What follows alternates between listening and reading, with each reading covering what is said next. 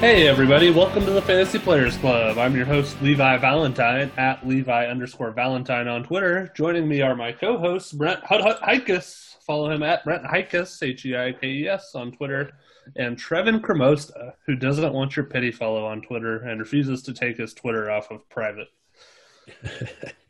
I got a career to think about. Maybe stop tweeting so much dumb stuff and you wouldn't have to worry. Never. All right, fellas, we made it through the regular season in fantasy. The playoffs are here. How'd you guys do this season? I did okay. Um, in the the dynasty league that I look forward to the most, I did not make the playoffs, so that was really disappointing. But in my other three dynasties, I did make the playoffs. So it was a okay year. Um, best balls are doing okay. I'll probably at least win my money back. But how'd you guys do? Are you in any redraft leagues, Brent? No, not this year. No. I usually- redraft, huh? Yeah, usually I am, but we didn't do it this year. Gotcha. Well, three out of four isn't bad. Trevin, how about you? Bad. it's been a long time since I didn't make our uh, playoffs in our home league, I guess you'd call it. And uh, this was the year. Didn't make the playoffs in any three of my leagues. Um, every one of them, I was in the last week. I was tied for the last place in the playoffs, and all of them, I'm out. So the one year I start being an expert recording a fantasy football podcast, I lose in all my leagues. Now we know why nobody will take your advice. Oh man, I didn't. hey, tell it- everybody, uh, tell everybody the good news about your home league. How'd you do there, Levi? I didn't get last. Last year I got last. I did not. This year I drafted Saquon Barkley with my first pick, and I think I had Miles Sanders with my second, and those did not pan out. So I didn't make that league, the playoffs for that league, unfortunately. But I did have remember- more points than Trevin, so that's something. I remember talking about that league, Levi, and I Yeah. thought it looked like a pretty damn good team. you were handing me the trophy after my draft. I was, I was. It looked pretty good. It should have been better than it was. I mean, honestly. Yeah. Jonathan Taylor took a while to take off. He was on that team. I don't know. Did you have like DJ Chark on that team too? I did, but I also had Calvin Ridley and Diontae Johnson, and so Okay. Diontae hosed me a couple times with his early exits. Calvin Ridley obviously panned out until he got hurt. Yeah. And then I picked up Justin Jefferson. I had T.J. Hockenson on that team, Antonio Gibson. I mean, it was a solid squad. It just DJ Moore. So I don't know, just injuries and some bad luck, and next thing you know, you're four and nine. Yeah.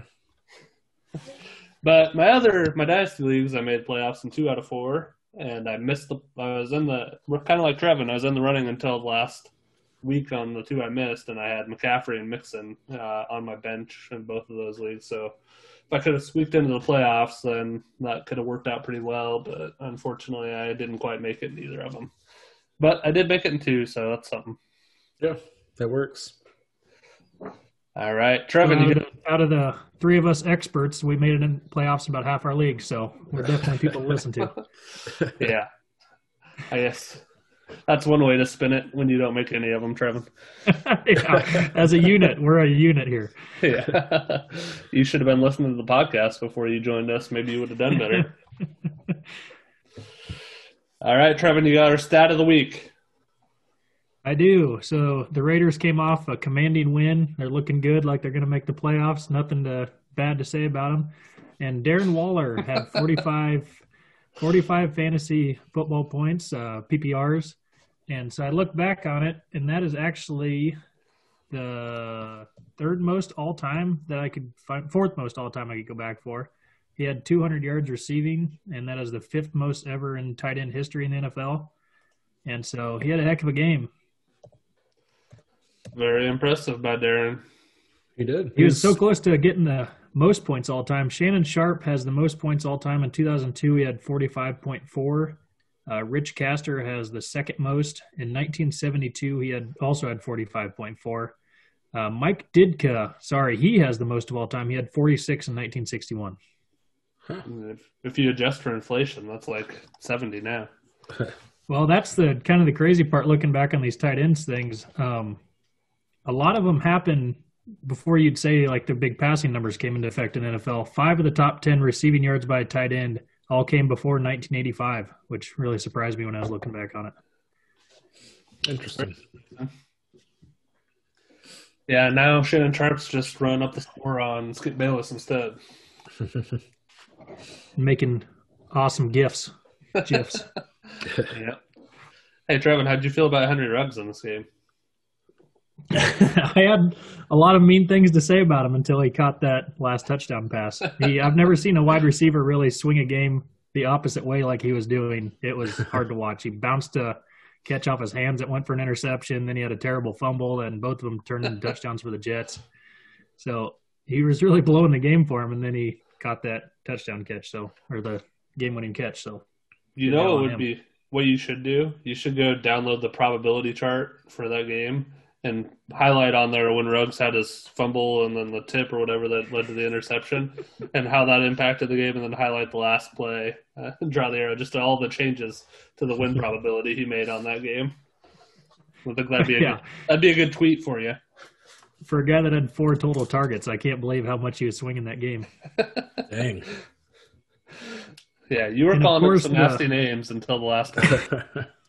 I had some bad stuff to say about him. Um, so it's crazy. We can all agree that they did a, a cover zero blitz on the last play. Um, I think the even crazier thing is they did it two plays in a row. The Raiders had a wide open uh, Agholor in the end zone for Hail Mary before the Rogues won for the touchdown. Both plays should have been touchdowns. So yeah, like I always say, Gregg Williams. You can let make Derek Carr beat you with his arm, not his legs. That's what you say. Yep. I thought you say hire Gregg Williams to be your DC. if you want Trevor Lawrence. yeah. Yeah, that was bad. Bacon. All right, let's hop into the main event. Uh, And now for our main event. All right, tonight, round one, we had some big news this week, some fun news in the Eagles camp for once. Jalen Hurts came in and replaced Carson Wentz during this week's game, guys. He played pretty well, too. Uh, so, what do you make of this going forward for the rest of the year for Jalen Hurts? I I think he looked better than Wentz. I, I don't think he'll be a great quarterback by all means.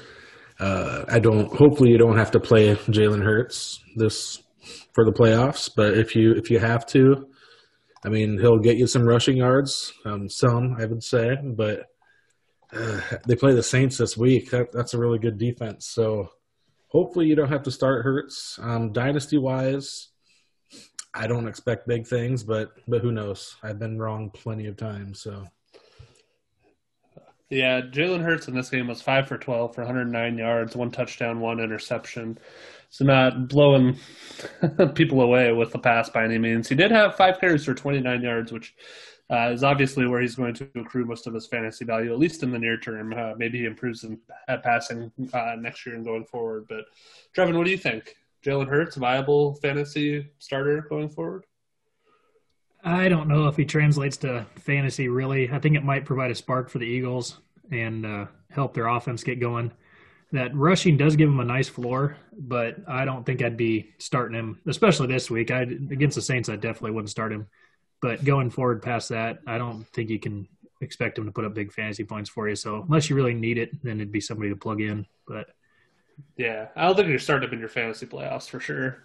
Uh, but next year, I could see him being something similar to what Cam Newton has been for New England this year, where he has you know kind of a back end quarterback one type of week on a week to week basis, and maybe you get a couple weeks like Cam had this past week where you know he scored 25, 30 points. Uh, I think Jalen Hurts is capable of something like that. Now, kind of similar to Cam, I don't know that he's ever going to be a prolific passer, but he can be good enough to get some fantasy points, and then with his legs, that's really where he's going to get you a lot of value. So I that's kind of what I see for Jalen Hurts going forward. What do you guys think? So what do you guys? How do you think it affects the rest of the Eagles players? What do you think it does for their fantasy value? Uh, the skill players, you get Sanders, Reagor, Goedert, Fulgham, and uh, Greg Ward. I think it could help Sanders. I, I, don't know if it's going to help the receivers that much, um, but I don't know. But Wentz looked pretty bad when he was in there, so it, it might bump everybody up. I'm just not a big fan. yeah, that's I, the way I kind of view it.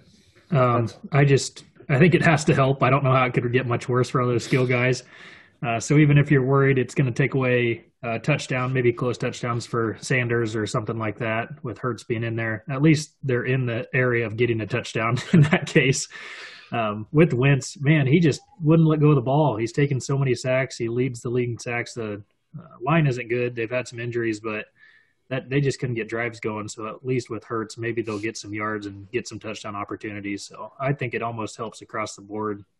Um, it's easy to say now when Hurts hasn't started a game yet, but I don't think I'd be too worried. I think you got to view them the, at least a little bit better going forward. Those skill guys. Yeah, I think it's smart on their part to at least kind of figure out what Hurts is going to be if he is capable of actually starting or not, because it's clear that Wentz isn't a long term solution, even though he has a huge contract that's just getting started and is going to be like a man. uh, yeah, what's the saying around their neck? Uh, help me out here. um, I'll think of it, but uh, yeah. So I think it's smart of them to figure out what they have with Hurts, and they're going to have a pretty good draft pick, and there'll probably be some quarterbacks available for them to take. Obviously, not one of the top two, but somebody available if they want to, if they decide to not, if they decide Hurts isn't the answer either, they could potentially draft somebody as well. Yeah, that's what I was thinking. There's a good chance they'll bring someone else in, maybe second round, maybe a free agent. Who knows? Albatross around their neck. That's the same. Albatross around their neck. There you go. You guys know who leads the Eagles in catches right now? Um, Goedert. Fulgham. Oh, uh, Ward actually.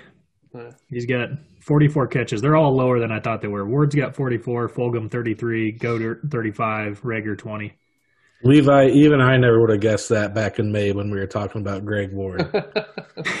yeah. he's leading the lead, leading the team, and he's still not fantasy viable. Nope. so, kind of moving on to dynasty, uh, what do you guys think for Wentz? If you're a Wentz owner, do you have any options? Do you think you hold on to him and hope he finds a new team, maybe, or if he comes back with the Eagles? You, how you feeling if you're a Wentz owner? I would sell him if you can find a sucker, but I have a hard time seeing anybody buying him in dynasty, so I think we're going to be forced to hold. Yeah, I think you hold on to him. Um, one interesting thing though is Philip Rivers. He's about at the end. Um, Frank Reich he was the offensive coordinator for the Eagles True. a couple years couple yeah. years ago with the with the Eagles, and they have a relationship. And maybe Reich might take a chance on Carson Wentz next year and trade for him, take on that contract. I don't know. And I mean, if he goes a, to the Colts, that's a good team that he's that he's going to. So who knows? He might he might get rejuvenated and might have a good year for the Colts or a good um, career with the Colts. That's not a bad idea. They don't have any quarterbacks under contract next year besides that rookie Eason. Uh, mm-hmm. Uh, Brissett and Rivers are only up through this year. Yeah, Carson I can't Wentz. believe how I can't believe how bad Wentz is this year. He wasn't great last year, but I thought he did okay. Especially he was decimated by injuries to all his skill players. He didn't have he had over four thousand yards passing, and he didn't have a single receiver over five hundred yards receiving. And he finished ninth in quarterbacks for fantasy. I think he limped him into the playoffs too. So he wasn't great, but he, I mean, he was solid, and he just looks awful this year. Yeah, I think that uh, their offensive line is terrible, and so that's yeah. a big part of the problem. Like, obviously, Wentz hasn't been good, but he hasn't had any help from his offensive line either, and they have had a lot of injuries uh, to their skill position players again this year. So it's been a rough environment anyway, and he hasn't done himself any favors. He signed that four-year, $128 million contract, and that uh, he has a dead cap uh, for next year of $59 million. So Damn. I think that after uh, has potential out in 2022 uh, when he drops to 24 million in dead cap. But so I think what's probably going to happen, or what I think is most likely, is the Eagles go into next year try to rebuild that offensive line, uh, and then have a competition between him and Hurts preseason. Whoever they go with at the beginning of the season gets a shot to do it. And then if neither one of those guys is able to perform next year, I think that that's when they look at moving on from Wentz because they do have that out uh, after for 2022, and then either draft somebody or trade or something. That's my prediction.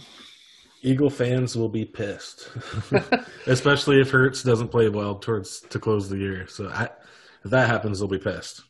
Yeah, I mean, but they just might be pissed. I don't know. I just don't know how many what options they really have. I mean, I know. there's no sure thing in this draft after Lawrence and Fields, and they're not going to get one of those 2 hmm And you can't afford to go out and sign somebody with what you're paying Wentz. It would, oh, man, I the Eagles that thing's turned quick. Even before this year, people were talking about how they might have the most complete roster, and now it's just bad. Yeah, did you see some of the stuff going around on Twitter about their wide receivers? Uh, no, I didn't. Uh, they took uh, JJ Arcega-Whiteside ahead of DK Metcalf, yep. And then this mm-hmm. year, who did they draft? Uh, uh, Reagor's a rookie. They took him ahead of Justin Jefferson, so people were just roasting him for those two picks. Which I think Reagor still has a chance to be okay, but obviously Justin Jefferson looks like he's a certified stud already. It's weird what they've done with Fulgham too. He started the year so hot, and then that was while Jeffery was hurt, and then uh, Jeffery came back, and they just kind of gave him all the snaps. Who hasn't done a whole lot with it? I don't. It seemed like they should have stuck with Fulgham. Yeah. Yeah. I think the tight ends are the only pass catchers I'm interested in this offense right now, at least. I think yeah. things could be a little better, but we'll see. All right, round two. Playoff seeding tiebreakers. So Brent alluded to this earlier. We have a 16 team league we talk about occasionally here on the show. Brent did not make the playoffs in that one for the second time in 14 years. Brent, you did not make the playoffs. Incredible run. You've been had an awesome run in that league. Uh, this year you were eight and five in a 16 team league and did not make the playoffs. You had 1,769 points, the most points in the league. The next closest person had like 75 less points than you, so it really it wasn't even close. The reason you did not make the playoffs is the way this is set up, you have an AFC and an NFC. There are eight teams in each. You have the top four teams from each of those conferences make the playoffs, and then they meet in the Super Bowl just like in real life. You happen to play in the NFC where there were five teams that were eight and five or better. So two teams were nine and four, three teams were eight and five. You the tiebreakers in this league for some reason are divisional record and then conference record. And then if those two are still tied, you go to po- total points. Brett, could you explain how that came to be to me and what your thoughts are on that? Uh, I don't know. It's it's disappointing. Um, first off, I, I, really didn't think much of that tiebreaker until obviously this year. um, but you don't you, say. you, you got to realize though, we started that league uh, in 2007. Um, that league has really grown. I mean, that league is it's a lot of fun. But I mean, it's 14. We've been at it for 14 years, um, and we were not experts in 2007 when it came to fantasy football. We liked playing fantasy football. When I started that league, I I didn't expect it to be like a dynasty. I mean, yes, we called it a dynasty, but we didn't expect everybody to be coming back the following years. We didn't expect how fun it was going to be. Um, but that's uh, I wasn't the commissioner at that time when we started, so it wasn't my idea. And if I if I remember right, I don't think we voted on that either. I, I think that just when the commis- commissioner set it up, that's the way it was set up as. And you were the commissioner, to be clear, right? No, no. But at the, at uh, the beginning, at the beginning, I was not. Um, okay. The commission, the commissioner ended up leaving the league after about three years. Um, I, I don't know why, but uh, because you were beating him so bad. Yeah, pretty much. no. no, but um, he asked me if I want to take over. I'm like, yeah, I want to keep keep going on this league. I mean, we've had a lot of people that were, that were on that league for 14 years now. I mean, yeah, we get a few new people every once in a while, like like you are. You you started that league what like four or five years ago? Yeah, this is year three. Year three, okay. But I don't know why it started like that. Um, obviously, looking at it right now, I think total points would be an awesome tiebreaker, or else or else like an automatic lock in the playoffs. But I don't know. There's got to be some other ways that, um, better ways that we can do this. So I don't know. I think well, I think there'll be a couple poll questions this this offseason. you can tweak it. But I mean, a lot of these guys are old school. They're dead set on what they want to do. They've been doing it for 14 years now, and I don't see it passing. Yeah. It doesn't help you that you're doing it right after you got screwed by it. yeah, I, it was. It's a shame because you, your team is clearly one of the best teams in the league, deserves to be in the playoffs, and especially an 18 playoff in a 16 team league. Uh, and divisional record and uh, conference record don't really make a lot of sense as tiebreakers to me. Bryant, you mentioned uh, points. Is that your preferred tiebreaker uh, in well in any fantasy league after yeah. record? Yeah, I, I like I like going by points. Okay, Trevin, what about you? What do you prefer? I agree. I I like the head to head. Obviously, the record being the first thing. Sure. I think that just introduces a lot more. You can shit talk with your friends because then the head to head matters. I wouldn't like playing it like fantasy baseball where you can just do points all year. I am not.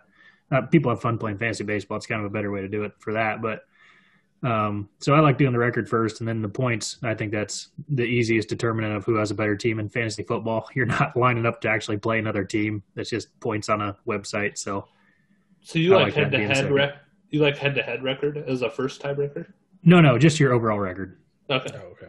I just mean then you're playing against somebody and your head to head matters when you're week to week. Gotcha. Because some leagues do have that where your head to head record is the first tiebreaker. So if you beat a team, like if yeah. I had beat Brent, and even though he had way more points and we had the same record somehow, I would do that. I'm in a league that has that, and I'm not a huge fan of that just because of how random a given week can be. If you if you happen to have buys that week and they don't, or an injury or whatever, I I'm not a huge fan of that one. So I think points is probably the most common and best tiebreaker besides record, obviously. Another one that I'm kind of warming up to is all play. Sorry to cut you off, but the points also it, it, there's no more ties after that. Usually, it'd be pretty tough to have points after that. So it's pretty yeah. cut and dry. First step and yeah. second step. Yep. I agree. Another one I am warming up to, and kind of like maybe just as much, if not a little more than points, is all play because at least that like points potentially could be skewed if you have one really good week yeah. uh, or one really bad week, uh, one way or the other. And all play kind of rewards you for being consistently good throughout the entire year. And so all play, of course, is your record if you were to play every team every week uh, for the whole year. And so if you have the most points in your league that week, you would have a 11 and 0 if you're in a 12 team league record and I'll play that week. And if you had at least once, you'd be 0 and 11 and kind of in between as you would expect. So I kind of like that one just because I think it takes out some of the randomness uh, for particular weeks and kind of, I guess, just smooths things out a little bit more on kind of the outliers uh, of the season. And uh, so I like that one a lot, probably just as much as points or if not slightly more. Yeah, yeah. this I didn't really hear about all play until this year when I started in this league with you guys, and it's something I like looking at too. I like it too, and and when you say that, you mean it's like set as your first tiebreaker after overall record, right? Yeah, and then you could have points as your third or whatever. Yeah. And uh, so. the only thing, the only thing um, about that that league that we're in, the 14 year league, the, the good thing about the having divisional record being the the first tiebreaker. The the divisional competition and like the rivalries we get in our division, it, it's really grown over the 14 years. Great Danes and I, um, we've we've been playing back and forth, beating each other up um, like the last 10 years, and we've been pretty good on fantasy teams the last 10 years. And when we always play the last game of the year in the regular season, it's always has something for like either like a first like getting the first seed or getting into the playoffs and it's pretty cool playing them twice and now it's now you've become a big rival of me so it's it, that's the only thing fun thing that I, that I get from it but I still like total points as the as the first tiebreaker yeah, I love the rivalries, and I think we do get a little of that uh, because you play each team in that division twice versus mm-hmm. you play some of the other teams once. So I think that helps build those rivalries, even if uh, division record isn't your tiebreaker. But it's certainly a lot on the line when you have those games to end the year. Yeah. Uh, another one I've seen out there that I'm not a huge fan of. So obviously, divisional record and conference record, I'm not a big fan of. Uh, potential points is one I've seen that some leagues use. I'm not a huge fan of that too. I know what your guys' thoughts are. No. That, so that means your bench counts towards your potential points. I think it's potential points would be like if you started your optimal lineup every single week. How Yeah, many points yeah. would you have? No, I hate that. You got to make a decision. All right. Yeah. And then last question uh, for dynasty leagues for draft order. Do you have different tiebreakers than you would for your seeds for the playoffs? Or like, for example, some like I think in ours, Brent, it just goes by record and then points. After that, it's not none of the divisional or conference tiebreakers. So, Mhm. do you prefer the same tiebreakers for the draft order as you would have for the playoffs, or do you like different? Personally, I, I think it'd be really cool to have a draft lottery.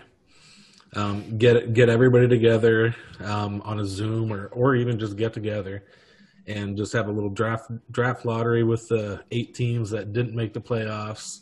Um, if you want to make it weighted like the NBA, like the worst the worst record gets the most ping pong balls in, in the lottery, you can do it that way. I, I think that'd be a lot of fun. Um, it would take away, I mean, maybe not a lot, but it take away some of the tanking, and it just gives a little, little more off season excitement along with with the draft in the off season. Yeah. Have you ever done that? I that? actually, I, I really like that idea, Brent. I like that a lot. Yeah, And I think that would that would also take away from somebody got last place just because I mean it sucks for them, but if they had a bad injury, one of their top guys is out and they got last place, then they're getting one of the best rookies on a loaded team. Mhm. So I like I really like that idea. I've been trying to talk my the other owners in, in the league into it for for a while, so um, it'd be fun to do it at, at least in one of my leagues. Maybe your next one. Maybe. So if you don't have the lottery, though, Brent, do you prefer tiebreakers that are the same, or do you like something different? Yeah, yeah, I, I like it the same. Okay. Um, what about you? Tr- You can you can talk me into doing total points first though. Um, but overall Oh. record, then total points. But I mean, th- this is a little bit different to me. I, I think if you want to use total points as your as your like the lowest total points get first choice or first pick, then I, I'd be okay with it. I, I I don't hate it. Trevin, go ahead. Yeah, I like doing the over. I like the same way. I think it's a good judge of strength to do your overall record than your points. So to determine your playoffs and the play, and your uh, draft seeding, I I like it both ways. Yep, I agree. I don't really. I'm not a huge fan of having differences for one versus the other for playoffs versus draft order. All right, let's move on to round right, talking three. about nope, Oh, talking ahead. about playoffs. Playoffs. I got one more thing for you. This is my Kinkaider Devil's Gap spicy take of the week. Sponsor us, Kinkaider. it is. I think we should be playing Week 17 games now. There's only one bye in each conference. I don't think we're going to see as many teams where they're sitting out players this final week or two. Um, everybody's going to be trying for the bye. And with the one extra playoff team, I think it makes a lot of teams think they're still in it too. So I'm a fan of playing the week 17 now. Uh, it's just another more week of fantasy football, and I don't think a lot of guys are going to be sitting. Well, you're in luck because next year we're going to do an 18 week NFL schedule, so everybody's going to be playing week 17. Well, well, then the last week, week 18 next year. I don't know if you talk do you guys- me into that. I, I don't. I don't agree with that, Trevin. Um, you'll still have, you'll still have someone like a someone that has it clinched. For example, if the Titans have something clinched, if they get like the third seed clinched, no matter what, Henry is going to sit. I mean, I mean that's your stud running back, and you just lost Henry for your championship, the most important important week of the the whole year. So I don't know if I agree with that one. That I, I do agree with like maybe doing something fun with your owners. Maybe maybe do like a little side bet and see who scores the most points in week 17. But I don't think you should include it into your fantasy playoffs. Levi, what are your thoughts? I think the other thing you would run into is the teams that are clearly out of it, like the Jets or the Jaguars or the Bengals or some of those other teams from this year may sit uh, guys as well that last week, uh, especially if they're guys who are nicked up or whatever. Like if you have, for example, let's say Christian McCaffrey is still struggling with some of his injuries come week 17. Are they going to play him or are they just going to say, you know what, just sit this one out and you can play next year? Yeah, and it's the most important week of the fantasy season for those two teams. So it, you don't want to have that be the the championship week. That's just my thoughts. I think you are right, though. I have thought about that. That there will be more teams playing Yeah, competitively in those in that last week with I going down to one bye week team and with you know adding one more team to the playoffs. I think you are right about that. I still just think there's going to be enough scenarios where players are sitting out for one reason or another that last week, and it's good. It could have a disproportionate impact on one of those teams that's in the fantasy championship. yeah, I agree. Yeah, like Levi said, it's it's going to help out. I mean, you'll see less of it, but it won't get rid of it completely. I don't think. So you brought up uh, players that might be out of it. I'm looking at last year's fantasy points from week 14 to week 17, your last four playoff weeks, and the best running backs in order were McCaffrey, Barkley, Drake, Elliott, Jones, Mixon, Scott, Sanders, Ekeler, Gordon. So just off the top of my head, I think three of these players made the playoffs. So I don't think not being in the playoffs is really a determinant on who's going to score fantasy points. But you're including weeks Yeah. 14, 15, and 16 in there as well. You got to just look at Sure. 17. Oh yeah, they're all the playoff weeks. But we're arguing about one week. Yeah, I know. That's why I'm just a fan of it's another week to play fantasy football. We only get 16 weeks a year to play it. So I like including it because I don't think it's going to affect I don't think too many teams are going to be sitting out players and it's just one more week where we get to play. But what if it is like, let's say the Steelers lose a couple more games and then the Chiefs don't, and the Chiefs have that one seed wrapped up going into the last week, and Patrick Mahomes sits out, and that's your quarterback Them's the breaks. for your fantasy championship. You're just going to shrug your shoulders and say, "Them's the breaks," Yeah, you kind of knew it when you picked him. or you could just play it a week before and not have that worry. No, it's got to be baked into it. I think. I think that's silly. So then you're forced to try to find, scramble and get his backup and hope he does okay.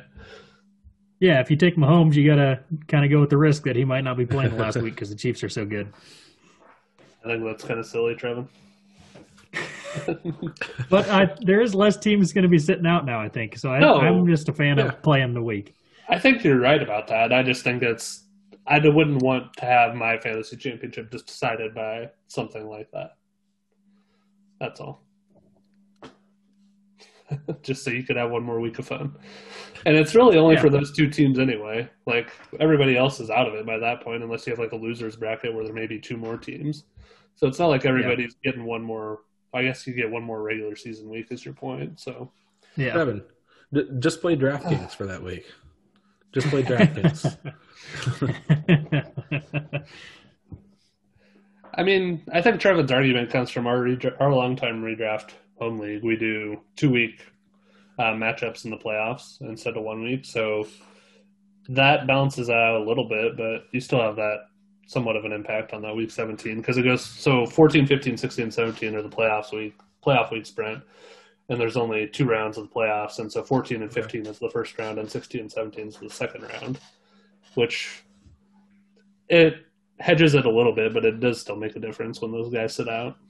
Can you start, like, for example, if you have Mahomes, can you start Mahomes in week 16 and then take him out in week 17 if he's going to be benched? Yeah. Okay. Cool. So, all right. That all you got, Trevin? yeah. well, yeah, I was going to make a joke about how it's not NBA Jam. You can sub your guys out at halftime, but I didn't think too many people would get that joke. when in doubt, just throw it out. All right. Let's move on to round three. And for round three, we have a snake draft that we promised, that we teased last week, guys. We're doing Dynasty rookie redraft, running back only. So basically, we're ranking these guys, or more or less. we're going to do it in a draft order, though, to make it more fun. And since Trevin is such a sad, sad fantasy player that he didn't make the playoffs in any of his leagues, clearly he deserves to have the first pick. Uh, so, Trevin, start us off. If you had to first pick in your rookie draft and all you could take was a running back, which one would you take if you were taking one of the 2020 backs? At this point. Oh man, I didn't know I'd get first pick here. It's tough. This is tough. I was looking at it earlier. It's ugh. I And I don't Brent, know. I'll, I still I'll go that? second. I'll go second, Brent, since I only made it in two, and since you made it in three, you can go last. okay. Yeah. All right. Who you got, Trevin? I'm going to go with Swift. I think he's playing really well the second half of the year here. Uh, he's got COVID now, or no, they're saying it's not COVID; it's a different illness. And so I think he's related, proved it. right? Yeah, it was a concussion, but now they're saying it's an illness. So they don't, they haven't really said if that's tied to the concussion, if he's maybe has nausea from the concussion. But he's been out for a couple weeks, is my point. But before that, he was kind of coming on strong. Uh, he's got the pedigree. I, I he's one of the top guys coming out. So that's why I'm picking him ahead of a couple other guys that have done better this year. And uh, I like Swift. I think that's a good pick. I think he. It seemed like he was a lot of people's consensus leading up to the draft last year, and then because of landing spot, he slipped a little bit. But he's shown this year that he uh, is everything we thought he was going into the draft last year. Yeah, I, I like it. You can't. I mean these these top six running backs. I mean, I have no idea. I mean, you can pick any of those six, and I'd say good pick. Yeah. I think I'm going to go with J.K. Dobbins, uh, second overall here. So he started to take control of that backfield. He had 11 carries last night against the Cowboys, turned it into 71 yards and a touchdown. He's been one of the best players and certainly the best rookie at evading tackles, if memory serves me correctly. I really like what I've seen from him, Mark Ingram and Gus Edwards. I think Gus Edwards is a free agent uh, after this season, and I think Mark Ingram is as well. So there's a possibility that uh, it could just be Dobbins and neither of those guys in this backfield uh, going into next season. And so I like this offense for him, and I like his skill set and everything we've seen out of him has done nothing but confirm that. And I think as he's starting to get more playing time, it's just becoming more and more clear that he's going to be a really good running back in this league. I like that pick. I was probably going to take him in my with my third or fourth pick. Um, I think he's gonna have a big year next year as long as he stays healthy and probably have a good career too. I was wrong. Ingram is under contract for next year, but he'll be 31 at that point. So I think Yeah, it- they've made it very clear that Dobbins is going to be the lead back. Yeah, it's it's we- we're starting to see that too. Yeah, and Gus Edwards is a free agent. I was right about that. All right, Brent, who you got? Third pick. Third pick, I will go Clyde Edwards-Helaire. I was I was debating between three running backs for these two picks, and you picked one of them, so you kind of made it easier for me. Um, I, I, I, he may not be the best running back in this class, um, but he, he's in a great situation with the Chiefs, and I mean he quietly had a really, I mean not a really good, but he quietly had a good year. He's right there on the border of a running back one. Um, I mean, he had some he had some down games. He definitely did, but I don't think we'll see much of those down games next year with the with the once he knows the playbook more, and I think he'll be uh, have we'll have a pretty good year next year. Yeah, I think the thing that scares me with him a little bit is we all expected him to be this big pass catcher coming into the league, and I think he has the skill set to do it. It's just Mahomes is so intent on pushing the ball down the field, getting those big chunk plays to Kelce and Hill and their other receivers on the outside that he doesn't really dump it off to Clyde Edwards-Helaire the way we saw Joe Burrow do at LSU, and I think that that kind of limits his upside as a receiver in a way that I didn't necessarily think about as much before the draft as I should have. And it's it's weird because it's got to be like set screenplays to him too. It's I mean it's it, you you rarely see the dump offs to him, which is which is interesting. I mean it, I think it shows how good of a quarterback Mahomes is, where he's al- always able to find a receiver downfield. Yeah. All right, I coming gotta say, back. Brent, I I hate this pick, and I'm glad you got him off the board. Dang. I don't I don't think a running back could have a much better situation than he has right now, uh, especially how he had it before Bell got there, where he is the guy. There's nobody else going to take carries from him, and he just hasn't produced like I would want my guy to be. He's uh, currently 13th on the year for all running backs, and I think there's just at least I don't know, six of these rookie running backs that would be better in this situation. He's just not putting up numbers for me this year, and it's been. I'm a little jaded because I took him in my redraft leagues, but he, I don't. I think he took him too high here. All right, all right. I, I mean, he's he's one spot away from a running back one. Um, I mean, that's that's pretty good in my eyes, especially when he didn't didn't even play last week or last weekend. Yeah, and that's my only point is that I think anybody else in that situation would be doing producing more than what he's doing. Brent, you get a chance to redeem yourself here. Who you got number four? Antonio Gibson. I think he's looked like the best running, the best rookie running back this year out there, and um, he does play for the football team. Um, but the football team is actually turning out to as a pretty good football team. Um, I really enjoy the way he plays. Um, I think eventually he'll get more more involved in the receiving game, and he, he looks at times he's flashing. He's looked looked really good out there for for the football team, and um, I was debating if I had the first pick, I'd be debating on Gibson, J.K. Dobbins, and Clyde Edwards-Helaire. So I'm happy I got two of those guys. So I'm great. Trevin, do you like that one better? I do like that a lot. Gibson was actually my number two. I think he's really proven himself this year. He was a guy that had the competition that he had to beat out. Um, he didn't just kind of give him the first spot, and he's really produced. I like that pick a lot. Yeah, I think Thank that was you. a good one too. I was debating him certainly with my next pick if you hadn't taken him, Brent. But since you did, I'm going to go with a pick I know Trevin's going to hate, but maybe he's changed his mind over the past couple of weeks because Jonathan Taylor had 135 yards from scrimmage last week, 91 on the ground, 44 through the air, including a touchdown. The week before, he had 114 yards. So he's starting to turn it on a little bit, guys. And that was against the Packers and the Texans. So some pretty impressive games from Jonathan Taylor. Obviously, he's had his struggles this year, but I think he's maybe starting to figure it out and put it together. Um, some of the plays from this game were pretty impressive. Uh, and I think the pedigree that we all saw and fell in love with before the draft and the landing spot are both still there. So if he's starting to figure it out, watch out. He might put up, you know, 150 yards on Trevin's Raiders this weekend. We'll see. yeah, I, I, will say he has looked better the last couple games, and I mean it, that still doesn't take away from what I saw of him in the first half of the year. It it was ugly. It was like he's running with his eyes closed and um, yeah, I don't know. It's it, I do. I mean, I think it's worth taking a shot because he could be he could be really good for the Colts in the future. So yeah, I I think he might help you out a lot this year in the playoffs. That makes you feel better. Yeah, there's nobody with more upside. That's for sure. Trevin, are you on board? You can have. One? You can have him.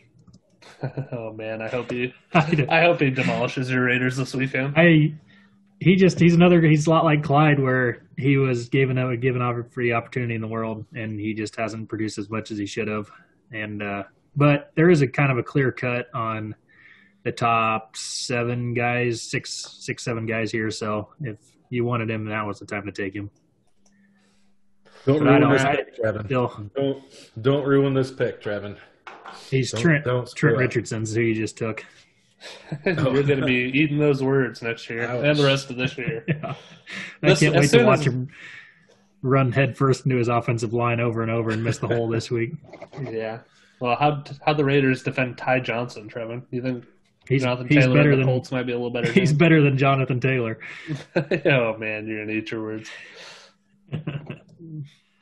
All right, who you got it six? Since my pick's so dumb. I got back to back here, but I'm glad this guy's still here. Uh, James Robinson, he is just on fire this year. He didn't come in with the big pedigree, but he's another guy that had to beat some players out, and he's done it, and he's really produced this year. Um, fourth in PPR for all running backs this year. So I'm happy he's still here. He was higher on my board than where I'm getting him. Uh, it does, it worries me a little bit. The Jaguars really seem to like uh, Ryquell Armstead, Armstead before the year started, who of course has been, I think, hospitalized a couple times with COVID. So he's had a real rough go of it. Um, I, if he's back to 100%, you'd have to think the Jaguars will give him another try next year. So that's what kind of worries me the most. But I think he's really putting up numbers, and I'm happy to get him here. Yeah, that's. I think it's a good pick. I, I wouldn't be worried about Armstead. I think that's that's Robinson's Robinson's role in the backfield. I like it. I like it better than your Swift pick. All right, who you got with your next one, Trevin? And so this is where I'm kind of thinking the drop off happens after me. So I'm happy I've got this pick here. But uh, Cam Akers, he had a kind of a disappointing beginning of the year. Um, but he's Well, then you can't a lot draft him. You can't draft him. If they disappoint at the beginning of the year, they don't get any better. Isn't that what you just told us about Jonathan Well, Taylor? But he wasn't getting the touches like Jonathan Taylor. Jonathan Taylor's given the keys, and they're like, "Yeah, no thanks. You keep running to your own offensive lineman." But Cam Akers, he's getting a lot of carries now, and he's putting up yards, unlike Jonathan Taylor, and putting up fantasy points, unlike Jonathan Taylor. So I'm happy to get Cam Akers here. I think Cam Akers is going to be a really good back for a long time, and I think that was a smart pick on your part. Yeah, I think Thanks, at Levi. pick. I think at pick number seven, he was definitely the pick because I think there's a huge drop off after him. Yeah, I mean, there, there's a drop off after you got James Robinson, and then you have to pick Akers, in my opinion. Then there's a huge drop off. yeah. so, good luck with good- you good luck with these two before it comes picks. back to me. yeah, because it gets rough here. Yeah, it does. Is, is this the last? Are we just doing two rounds then, Levi? Three? Three. So that was the. This you just had your. Oh pick. yeah, yeah, yeah.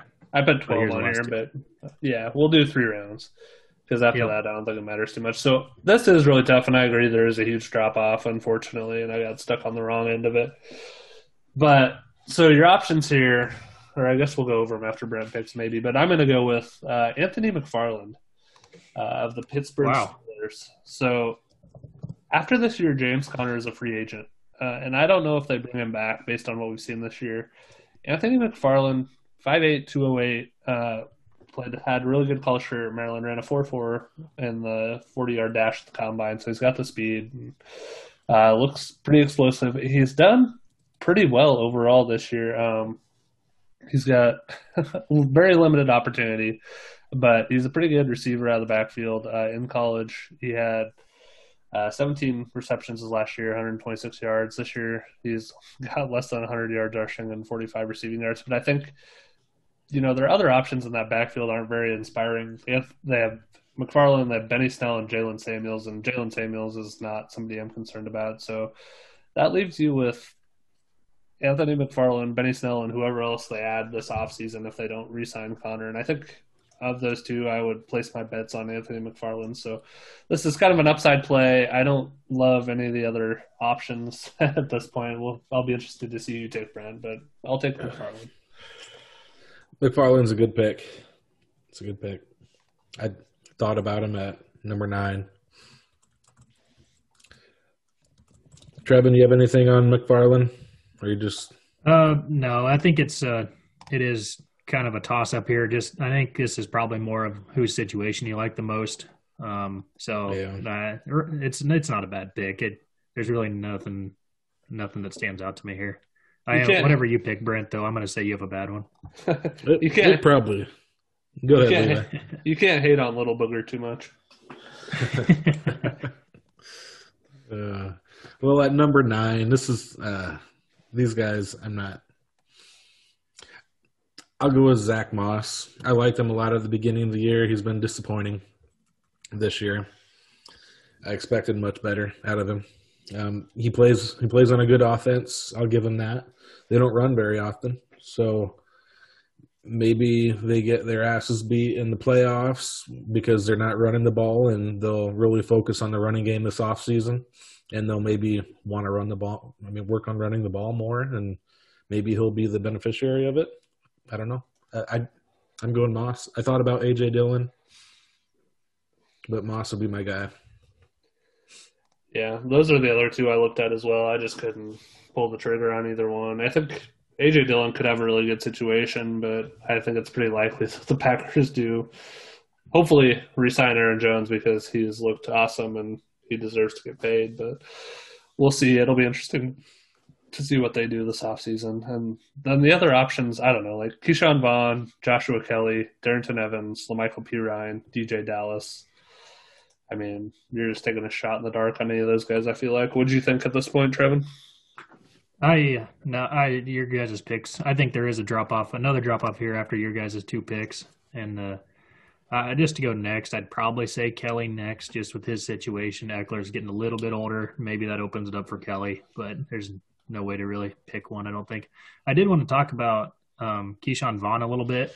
He was somebody that I would kind of like before the season. Um, there's some articles about him being kind of the dark horse for studying, starting running back there with the Buccaneers and then they signed Fournette, and I thought, oh, that's a really bad sign. and then uh, Ronald Jones has really taken off, and Vaughn he hasn't been hurt at all, I don't think, and he only has eight rushing attempts on the year. So, oh boy, I don't, I don't see a lot of upside there anymore. Yeah, well, and especially the other thing with him is he came into the league older because he was a a senior uh, after transferring and stuff, and he's so he was already 23 at the start of the season. He'll be 24 at the start of next year. So if he doesn't start getting some work soon, he's going to be pretty old for a running back by the time he actually gets a starting job. If he gets yep. a starting job, I will say about Vaughn, um, if if the Buccaneers want to make a playoff run, if they're in the playoffs late this year, um, and if Ronald Jones and Fournette or Fournette get hurt, I think he gets activated and he gets some playing time and he might be able to do some damage. That that'll be his opportunity though. He's got to make make something happen um, this Man, year. you'd think though if if he had any talent, they would find him ways to play him somewhat so far, and he's got 12 total touches on the year. So yeah. they just they don't see him as somebody that's going to help him win games at all, even as a change of pace guy right now that probably has a little bit to do with Tom Brady. Uh, he doesn't like the younger guys that he doesn't trust pass blocking for him. And when I say young, I'm not really talking about his age, more of experience, I guess, because he is older. But mm-hmm. so maybe that's what's holding him back a little bit. But you'd think they'd find ways to get him the ball if he could help him win, and he's just not getting that this year. Yeah, yeah, he looked really good before. Like he was in a really good spot when we didn't know how good Ronald Jones was going to be, and when Fournette yeah. wasn't there yet. But man, it's it started him pretty quickly. A couple, uh, guys, a couple guys we haven't talked about: DJ Dallas, La'Mical Perine, and Darrynton Evans. Any thoughts on those three? Well, let's let let's get out of the way and let you do your DJ Dallas. I know you've been a fan of him, Brent. He, he had his opportunity this year, and I mean, he, he did decent fantasy wise, but I didn't think he looked very good as running back. So, I'm I'm done with DJ Dallas. He, I mean, he got his opportunity, so I mean that's all you can ask for. I, I started him a week, and he got me some decent points, but I mean, yeah, it, he didn't look very good running the ball.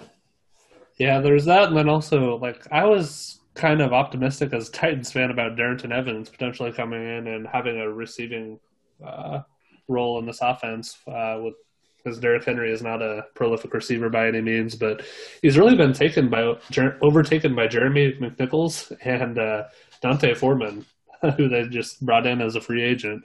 And so when they're subbing out Henry on third downs or just to give him a breather, those have been the two guys who've been coming in, and they've like especially Jeremy McNichols has looked pretty good, and I mean Darrynton Evans can't even get on the field. Uh, so I don't know. They just activated him off the IR. He's only got five carries for 21 yards, and those were all the way back in weeks three and five. So I guess he has been dealing with a little bit of an injury, but I don't know. I just I was disappointed. I had higher hopes for him coming into the year, and he just hasn't done anything. Yeah, same with me. It I mean, I, I, thought he'd have a decent year as the backup for Henry, but he's clearly behind McNichols. McNichols looks really good. Yeah. I don't know if he, he's just benefiting from their offense. So maybe Evans can do that too. Uh, we'll, we'll, see. It, will be interesting to see if, if Evans can play these last couple games and play in the playoffs. Yeah. Brent, how do you feel about Joshua Kelley, who you Oh. so we mentioned you missed the you missed the uh, playoffs in the 16 team league, so you have the eighth pick, which you traded at the beginning of the year for Joshua Kelley straight out. Don't get me started on that. It's uh, I'm not a fan of Josh Kelley. I I never was. Um, he took the took the he he started out the season really good. I'll give him that. Uh, my I I traded. You say you never were, but you traded for him in two. I know, I know. I, I needed help at running back. I needed help at running back, and I stupidly Uh, got Joshua Kelley, and, and he, he's he's the most hated player in the NFL um, by me. So screw, screw Joshua Kelley. I, I, hate that guy. I hate him. He, he ruined my season. He's been a real disappointment. There's for me not making the playoffs. I'd be like, all right, that's okay. I get a I get a pretty good draft pick. But no, no, I, I gave up. I gave up my draft pick for freaking Joshua Kelley, who I, I'm gonna cut his ass pretty soon. It's I'm tired of it. I, I, That's I, another hate, guy that. I hate seeing him on my roster too. That's another guy that had every opportunity with Ekeler being hurt that long. Oh, that, I know, I know. And then of all people, they bring in oh god, what's his name? Help me out. Uh, the oh. guy from the Dolphins. Uh, Ballage. Oh. Kalen Ballage. Ballage. They bring yeah. in Kalen Ballage, who was god awful the last couple of years, and he overtakes him and starts getting all this work, steals his job. Kalen Ballage is like terrible. Yeah, that's that sucks. that sucks. We, might have to do biggest fantasy regrets on one of our upcoming shows. I think I know what your number one will be, Brent. But... Oh, oh yeah, that'll definitely be it. I got a pretty bad one too, as you know, but we'll save it even, for that discussion. Even though I did give a, I did pass on a few trades for Josh Gordon back when he was suspended, back about five years ago, like three first rounders for him for one of the first times that he was suspended. I passed on that because I, I love Josh Gordon. He, he, he was a stud yeah. that, that, one year for the Browns, but it is amazing. That, that's a big regret for me. He had like 18 or 1900 yards in like 12 weeks. It's nuts. Yeah. He was in one of my shallower leagues. I picked him up off waivers this week when it was announced he was coming, or last week when it was announced he was coming back, just in case there's somebody out there who's still in love and would give something for him. I, th- I think Colin still has some love for him, so you can always there you go. pot him off on Colin. If he was in that league, I would, would definitely try to. All right, that was fun, guys. We'll have to do something like that again in the future sometime. Let's move on to our pick to click competition. And so, as always in this competition, we're picking someone from the main slate on Sunday who will score 20 plus points on DFS and on DraftKings and DFS and thousand dollars or less on DraftKings. And so last week, Brent, you picked Keke Coutee and had our first hit of the season for two oh, points. Yeah. Well done.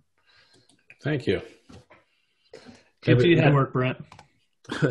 Thank you. I figured he had a good opportunity. Deshaun Watson's his quarterback, and he did it. He got it. He did pretty good. You nailed it. He had 22 points. Trevin picked Cam Akers, who came tantalizingly close at 16.4. And Man, he just did. He did exactly what I thought he would do. He had 22 touches, one touchdown, 94 total yards, but just couldn't quite get across the finish line. Close. If he would have got six more yards, he would have been there because I think you get a three point bonus on DraftKings if you had 100 yards. Mm-hmm. yeah. So so close for Trevin, but no cigar. And I picked Joshua Reynolds, who I don't know what the heck happened with Josh Reynolds. he had Van Jefferson was getting a bunch of work randomly over uh, Josh Reynolds, who's been in that number three role for a long time. Van Jefferson had four catches for 27 yards on five targets and Josh Reynolds did not. so it was a bad. what was his What was his final line? Do you have it? Uh, Josh Reynolds finished the game with one catch for 21 yards on one target. 3.1 he must, He must not have heard you playing that riddle trap ad. He must not have, because that was his lowest, his worst game since week one when he had one catch oh, for wow. 17 yards. So not you a jinxed him. I did something. so I'm still at, with a goose egg along with Trevin, and Brent's got two points because Keke Coutee uh, costs for less than four thousand dollars, and of course you get three points uh, if you pick someone who costs three thousand or less. So I guess Brent, we'll let you go first since you were the big winner last week. I'm going uh, J.D. McKissick uh, with Antonio Gibson out this weekend um, McKissick, it's it's his role. I know Barber will be in there getting some carries, but McKissick had ten catches last weekend, and he'll probably get around there again. And just ten catches gets you halfway there. And if he somehow gets a touchdown, and or else somehow gets 100, 100 total yards, that'll get you to 20, 20 points. So McKissick is forty nine hundred, so it'll only get me a point, but I'll, I'll slowly build my lead with this with this win this weekend. or at least maintain it if one of us hits it. hmm Uh, I like that pick. He's the one I considered as well. Trevin, you fan of McKissick? I like that pick too, um, but also McKissick is the one reason I don't like PPR scoring because that guy racks up so many catches for not. He doesn't actually help the team win much, but he's just racking up the catches. It's insane. So he's going to help a fantasy team win. He's going to help you get your 20 points here, but he doesn't actually help the team win, and I I really hate Yeah, it. I, I agree. I'm with you. All right, I'll go next. And this week I got a special for you guys. Oh boy. Oh boy. Oh god. the long lost brother of Super Mario Brothers, Giovani Bernard. We got Mario, Luigi, and Giovani, and he's got a sick mustache. If you haven't seen on your his picture for the year, go check that out. Giovani Bernard, guys, is going to be the lead back again this week because Joe Mixon is out, unfortunately. Uh, he's been having a pretty solid season in Joe Mixon's absence. Uh, he's had a couple of down weeks recently where he's only had five to ten points, but in week eight he had 22 points, 23 points. Uh, in week seven he had 21 points. Uh, week six he had 12 points, so he's certainly capable of hitting 20. He plays a really bad Cowboys rush defense that we just saw get obliterated by the Ravens last night on Tuesday Night Football. And so I think that the Bengals uh, are more than capable of doing the same, and Giovani Bernard is likely to get most of that work. So give me Gio to hit 20 points this week. I don't think he can get you 20. Um, you said that he he got 20 points a couple times in week eight and seven, but that was with Joe Burrow as his quarterback, and ever since Burrow has has been gone, he hasn't been doing much. So he might get you around 10. We'll see. Yeah, I don't mind it. I I think it's a pretty good shot at somebody that can get you there. All right. Look forward to some more Super Mario tunes if that one hits. Trevin, who you got? I got Mike Williams uh, for the Chargers. He's been banged up a little bit recently, but he's been a pretty good target hog this year and uh, had nine targets last week against the Patriots. And they played a very bad Falcons uh, pass defense this year. They're 28th in pass defense. Uh, he's been over 20 twice this year. He's been over uh, 10 almost half of his games. So he's put up some big numbers in the past, and I think he can do it again. He should. He says he's fully healthy here, and uh, I think he can do it against the Falcons this week. He's a good receiver. Um, that Falcons defense looked pretty good against your Raiders a couple weeks ago. That was a Um, down week, Brent. We don't talk about that week. Okay, okay. um, yeah, he's a good receiver. Herbert really needs to bounce back if if Williams is going to get 20 points. Oh, you think, Brent? You don't think you can do it if they put I up a think. goose egg like they did last week against the Patriots? Man, that was an ugly game for them last week. Uh, well, it'll be interesting to see what, how they rebound this week. They have a good matchup, like you mentioned, Trevin.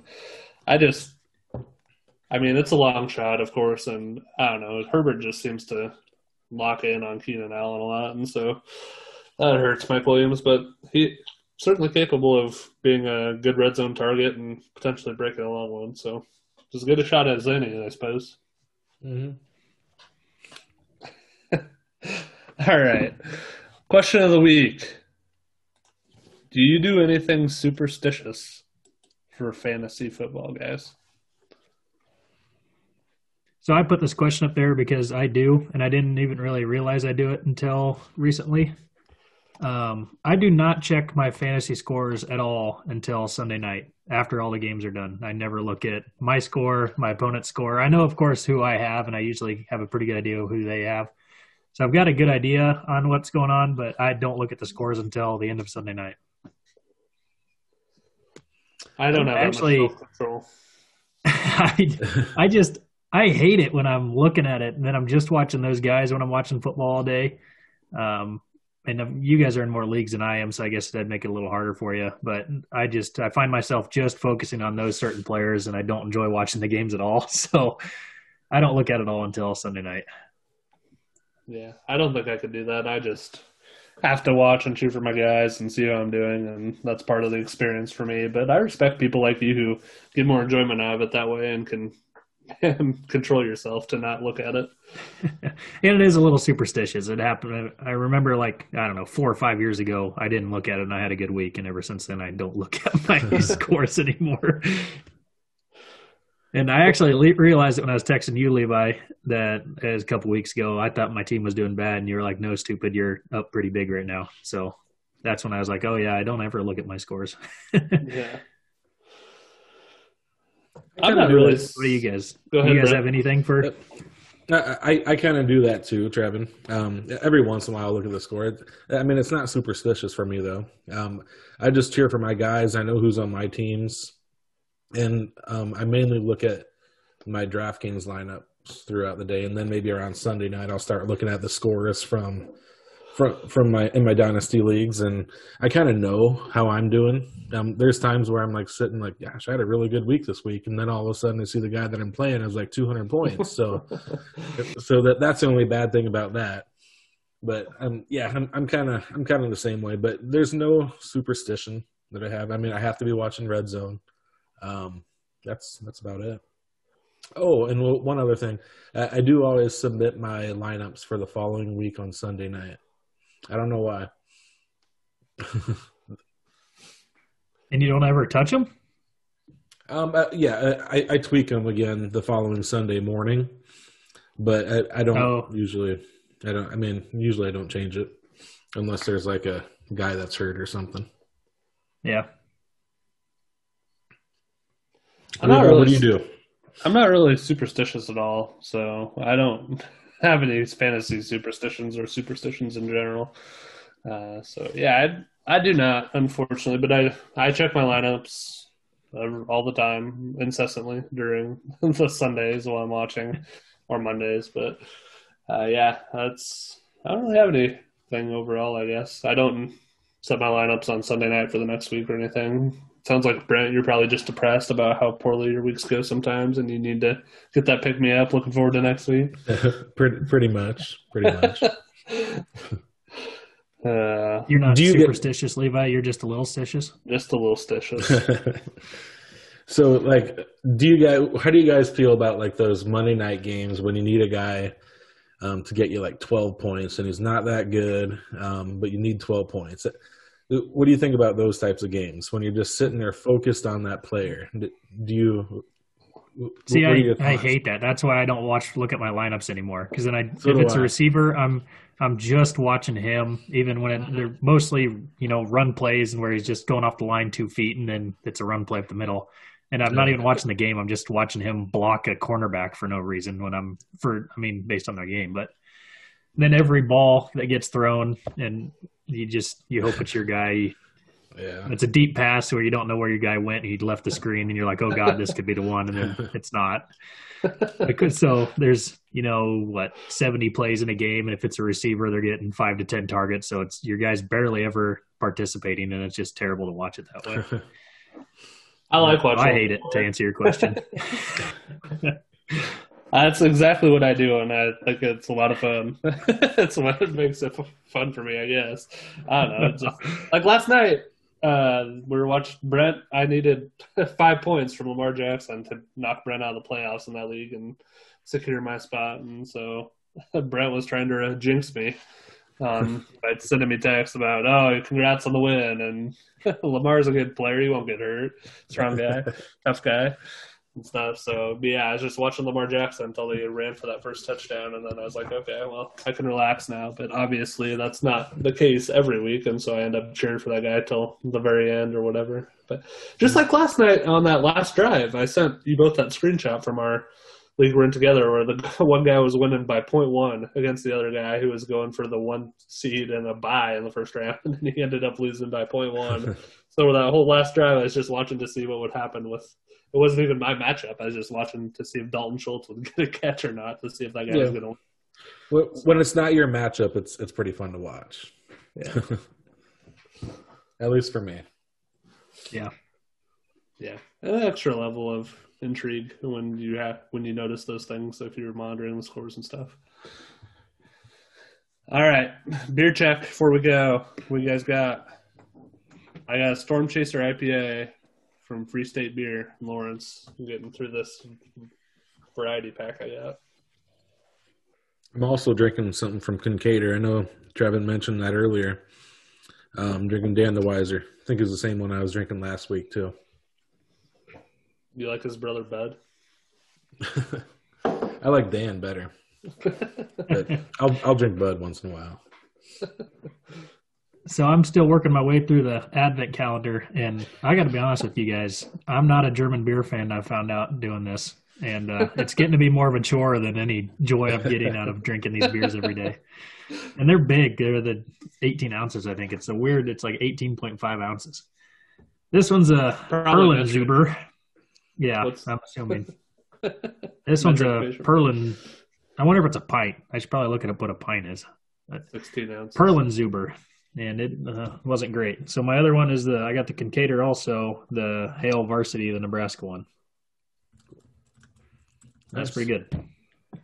Trevin, it's 16 ounces in a pint. So I don't know. Oh, I don't know where they're getting. I don't know why it's like this. No, no. Does it say how many milliliters it is? 500 milliliters. That's it. There you go. All right. Well, I take it you won't be going to Oktoberfest anytime soon. Maybe for the experience. yeah. I think there's some crazy stuff that goes on in some of those places. The food alone is worth the trip. Is that what that you've heard? Oh, it's from a stupid movie. All right. Thanks for being part of the Fantasy Players Club, everybody. We'll have a new episode for you next week. Until then, on behalf of Brent Hud Hud Heikes and Trevin German Hater Cremosta, this is Levi Valentine wishing you good luck in week 14. See